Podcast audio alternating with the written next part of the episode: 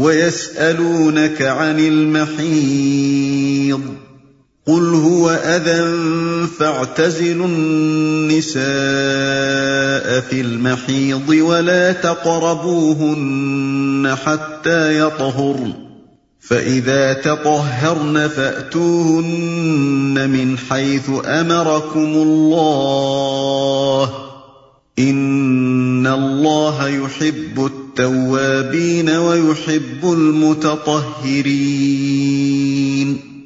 پوچھتے ہیں، حیض کا کیا حکم ہے؟ کہو، وہ ایک گندگی کی حالت ہے۔ اس میں عورتوں سے الگ رہو اور ان کے قریب نہ جاؤ جب تک کہ وہ پاک صاف نہ ہو جائیں۔ پھر جب وہ پاک ہو جائیں تو ان کے پاس جاؤ اس طرح جیسا کہ اللہ نے تم کو حکم دیا ہے۔ اللہ ان لوگوں کو پسند کرتا ہے جو بدی سے باز رہیں اور پاکیزگی اختیار کریں۔ وہ ایک گندگی کی حالت ہے۔ اصل میں ادا کا لفظ استعمال ہوا ہے جس کے معنی گندگی کے بھی ہیں اور بیماری کے بھی۔ حیض صرف ایک گندگی ہی نہیں ہے بلکہ طبی حیثیت سے وہ ایک ایسی حالت ہے جس میں عورت تندرستی کی بنسبت بیماری سے قریب تر ہوتی ہے۔ جب تک کہ وہ پاک صاف نہ ہو جائیں۔ قرآن مجید اس قسم کے معاملات کو اشتہاروں اور کنایوں میں بیان کرتا ہے۔ اس لیے اس نے الگ رہو اور قریب نہ جاؤ کے الفاظ استعمال کیے۔ مگر اس کا مطلب یہ نہیں ہے کہ حائضہ عورت کے ساتھ ایک فرش پر بیٹھنے یا ایک جگہ کھانا کھانے سے بھی احتراز کیا جائے اور اسے بالکل اچھوت بنا کر رکھ دیا جائے، جیسا کہ یہود اور ہنود اور بعض دوسری قوموں کا دستور ہے۔ نبی صلی اللہ علیہ وسلم نے اس حکم کی جو توضیع فرما دی ہے، اس سے معلوم ہوتا ہے کہ اس حالت میں صرف فعل مباشرت سے پرہیز کرنا چاہیے، باقی تمام تعلقات بدستور برقرار رکھے جائیں۔ پھر جب وہ پاک ہو جائیں تو ان کے پاس جاؤ اس طرح جیسا کہ اللہ نے تم کو حکم دیا ہے۔ یا حکم سے مراد حکم شرعی نہیں ہے بلکہ وہ فطری حکم مراد ہے جو انسان اور حیوان سب کی جبلت میں ودیت کر دیا گیا ہے اور جس سے ہر متنفس بتبع واقف ہے۔ نساؤكم حرث لكم فأتوا حرثكم أنا شئتم وقدموا لأنفسكم واتقوا الله واعلموا انکم ملاقوه وبشر المؤمنین تمہاری عورتیں تمہاری کھیتیاں ہیں، تمہیں اختیار ہے جس طرح چاہو اپنی کھیتی میں جاؤ، مگر اپنے مستقبل کی فکر کرو اور اللہ کی ناراضی سے بچو۔ خوب جان لو کہ تمہیں ایک دن اس سے ملنا ہے۔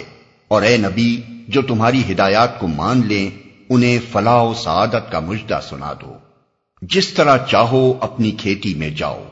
یعنی فطرت اللہ نے عورتوں کو مردوں کے لیے سیرگاہ نہیں بنایا ہے بلکہ ان دونوں کے درمیان کھیت اور کسان کا سا تعلق ہے۔ کھیت میں کسان محض تفریح کے لیے نہیں جاتا، بلکہ اس لیے جاتا ہے کہ اس سے پیداوار حاصل کرے۔ نسل انسانی کے کسان کو بھی انسانیت کی اس کھیتی میں اس لیے جانا چاہیے کہ وہ اس سے نسل کے پیداوار حاصل کرے۔ خدا کی شریعت کو اس سے بحث نہیں کہ تم اس کھیت میں کاشت کس طرح کرتے ہو۔ البتہ اس کا مطالبہ تم سے یہ ہے کہ جاؤ کھیت ہی میں اور اس غرض کے لیے جاؤ کہ اس سے پیداوار حاصل کرنی ہے۔ مگر اپنے مستقبل کی فکر کرو۔ جامع الفاظ ہیں۔ جن سے دو مطلب نکلتے ہیں اور دونوں کی یکساں اہمیت ہے۔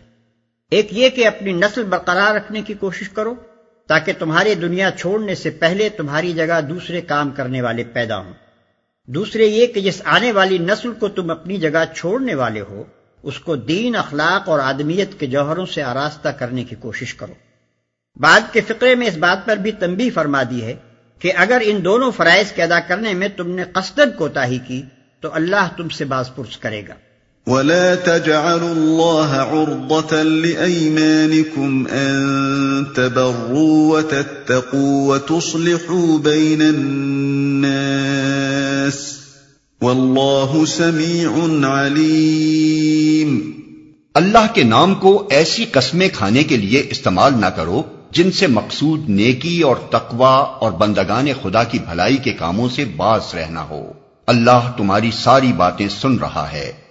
اور سب کچھ جانتا ہے اور بندگان خدا کی بھلائی کے کاموں سے باز رہنا ہو۔ عادی سے صحیح سے معلوم ہوتا ہے کہ جس شخص نے کسی بات کی قسم کھائی ہو اور بعد میں اس پر واضح ہو جائے کہ اس قسم کے توڑ دینے ہی میں خیر اور بھلائی ہے، اسے قسم توڑ دینی چاہیے اور کفارہ ادا کرنا چاہیے۔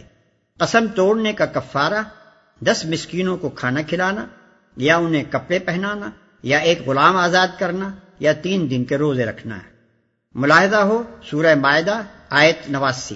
لا يؤاخذكم الله باللغو في أيمانكم ولكن يؤاخذكم بما كسبت قلوبكم والله غفور حليم جو بیمانی قسمیں تم بلا ارادہ کھا لیا کرتے ہو ان پر اللہ گرفت نہیں کرتا مگر جو قسمیں تم سچے دل سے کھاتے ہو ان کی باز پرس وہ ضرور کرے گا۔ اللہ بہت درگزر کرنے والا اور بردبار ہے۔ ان پر اللہ گرفت نہیں کرتا۔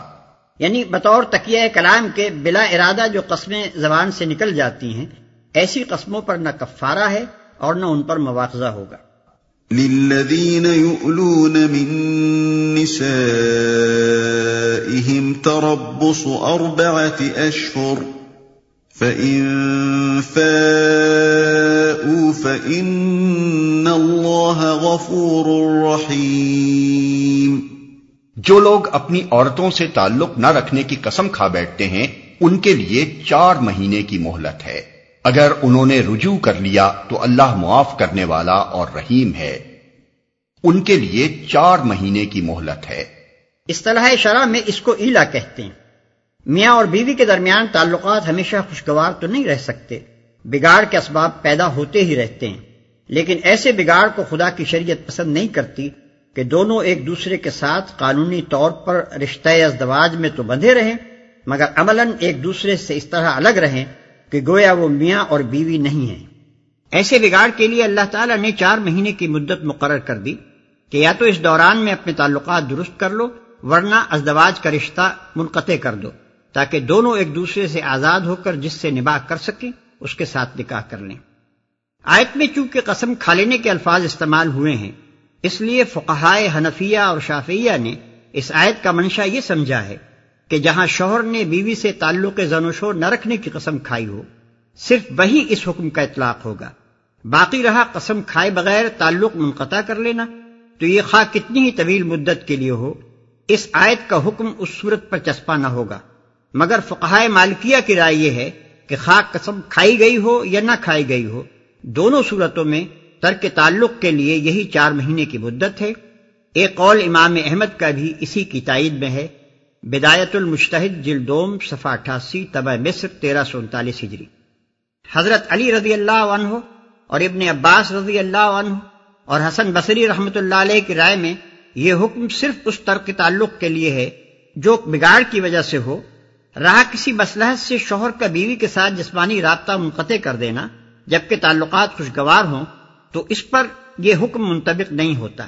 لیکن دوسرے فقہا کی رائے میں ہر وہ حلف جو شوہر اور بیوی کے درمیان رابطہ جسمانی کو منقطع کر دے ایلا ہے اور اسے چار مہینے سے زیادہ قائم نہ رہنا چاہیے خواہ ناراضی سے ہو یا رضامندی سے۔ تو اللہ معاف کرنے والا اور رحیم ہے۔ بعض فقہا نے اس کا مطلب یہ لیا ہے کہ اگر وہ اس مدت کے اندر اپنی قسم توڑ دیں اور پھر سے تعلق زن و شو قائم کر لیں، تو ان پر قسم توڑنے کا کفارہ نہیں ہے۔ اللہ ویسے ہی معاف کر دے گا۔ لیکن اکثر فقہا کی رائے یہ ہے کہ قسم توڑنے کا کفارہ دینا ہوگا۔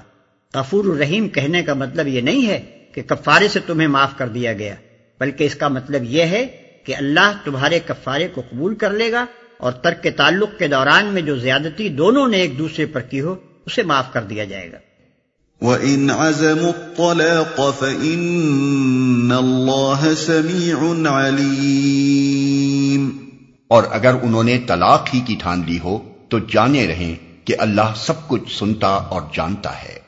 اور اگر انہوں نے طلاق ہی کی ٹھان لی ہو حضرات عثمان ابن مسعود زید بن ثابت وغیرہ کے نزدیک رجوع کا موقع چار مہینے کے اندر ہی ہے۔ اس مدت کا گزر جانا خود اس بات کی دلیل ہے کہ شوہر نے طلاق کازم کر لیا ہے۔ اس لیے مدت گزرتے ہی طلاق خود بخود واقع ہو جائے گی اور وہ ایک طلاق بائن ہوگی۔ یعنی دوران عدت میں شوہر کو رجوع کا حق نہ ہوگا۔ البتہ اگر وہ دونوں چاہیں تو دوبارہ نکاح کر سکتے ہیں۔ حضرات عمر، علی، ابن عباس اور ابن عمر رضوان اللہ تعالی علیہ مجمعین سے بھی ایک قول اسی معنی میں منقول ہے اور فقائے حنفیہ نے اسی رائے کو قبول کیا ہے۔ سعید ابن مسیب مقبول زہری وغیرہ حضرات اس رائے سے یہاں تک تو متفق ہیں کہ چار مہینے کی مدت گزرنے کے بعد خود بخود طلاق واقع ہو جائے گی، مگر ان کے نزدیک وہ ایک طلاق رجعی ہوگی یعنی دوران عدت میں شوہر کو رجوع کر لینے کا حق ہوگا، اور رجوع نہ کرے تو عدت گزر جانے کے بعد دونوں اگر چاہیں تو نکاح کر سکیں گے۔ بخلاف اس کے حضرت عائشہ، ابو دردہ اور اکثر فقہائے مدینہ کی رائے یہ ہے کہ چار مہینے کی مدت گزرنے کے بعد معاملہ عدالت میں پیش ہوگا اور حاکم عدالت شوہر کو حکم دے گا کہ یا تو اس عورت سے رجوع کرے یا اسے طلاق دے۔ حضرت عمر حضرت علی اور ابن عمر رضوان اللہ کا ایک قول اس کی تائید میں بھی ہے اور امام مالک رحمۃ اللہ علیہ و شافی رحمۃ اللہ علیہ نے اسی کو قبول کیا ہے۔ اللہ سب کچھ سنتا اور جانتا ہے۔ یعنی اگر تم نے بیوی کو ناروا بات پر چھوڑا ہے تو اللہ سے بے خوف نہ رہو وہ تمہاری زیادتی سے ناواقف نہیں ہے۔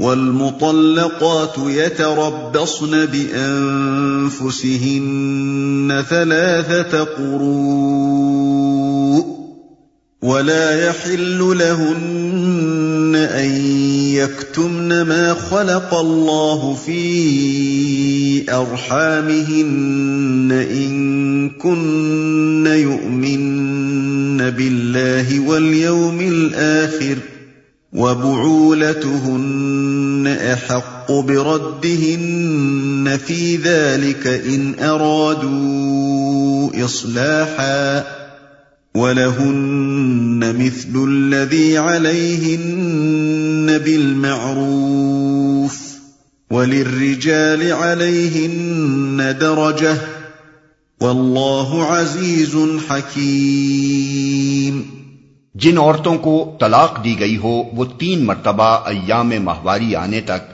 اپنے آپ کو روکے رکھیں۔ اور ان کے لیے یہ جائز نہیں ہے کہ اللہ نے ان کے رحم میں جو کچھ خلق فرمایا ہو اسے چھپائیں۔ انہیں ہرگز ایسا نہ کرنا چاہیے، اگر وہ اللہ اور روز آخر پر ایمان رکھتی ہیں۔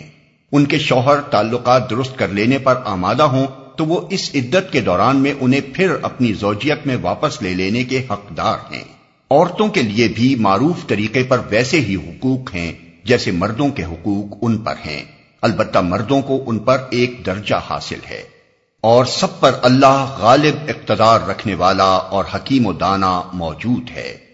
پھر اپنی زوجیت میں واپس لے لینے کے حقدار ہیں۔ اس آیت کے حکم میں فقہا کے درمیان اختلاف ہے۔ ایک جماعت کے نزدیک جب تک عورت تیسرے حیض سے فارغ ہو کر نہا نہ لے، اس وقت تک طلاق بائن نہ ہوگی۔ اور شوہر کو رجوع کا حق باقی رہے گا۔ حضرات ابو بکر، عمر، علی، ابن عباس، ابو موسا اشغری ابن مسعود رضوان اللہ تعالی علیہ مجمعین اور بڑے بڑے صحابہ کی یہی رائے ہے اور فقائے حنفیہ نے اسی کو قبول کیا ہے۔ بخلاف اس کے دوسری جماعت کہتی ہے کہ عورت کو تیسری بار حید آتے ہی شوہر کا حق رجوع ساقط ہو جاتا ہے۔ یہ رائے حضرت عائشہ رضی اللہ عنہا ابن عمر رضی اللہ عنہ اور زید ابن ثابت رضی اللہ عنہ کی ہے اور فقہائے شافیہ اور مالکیہ نے اسی کو اختیار کیا ہے۔ مگر واضح رہے کہ یہ حکم صرف اس صورت سے متعلق ہے جس میں شوہر نے عورت کو ایک یا دو طلاقیں دی ہوں۔ تین طلاقیں دینے کی صورت میں شوہر کو حق رجوع نہیں ہے۔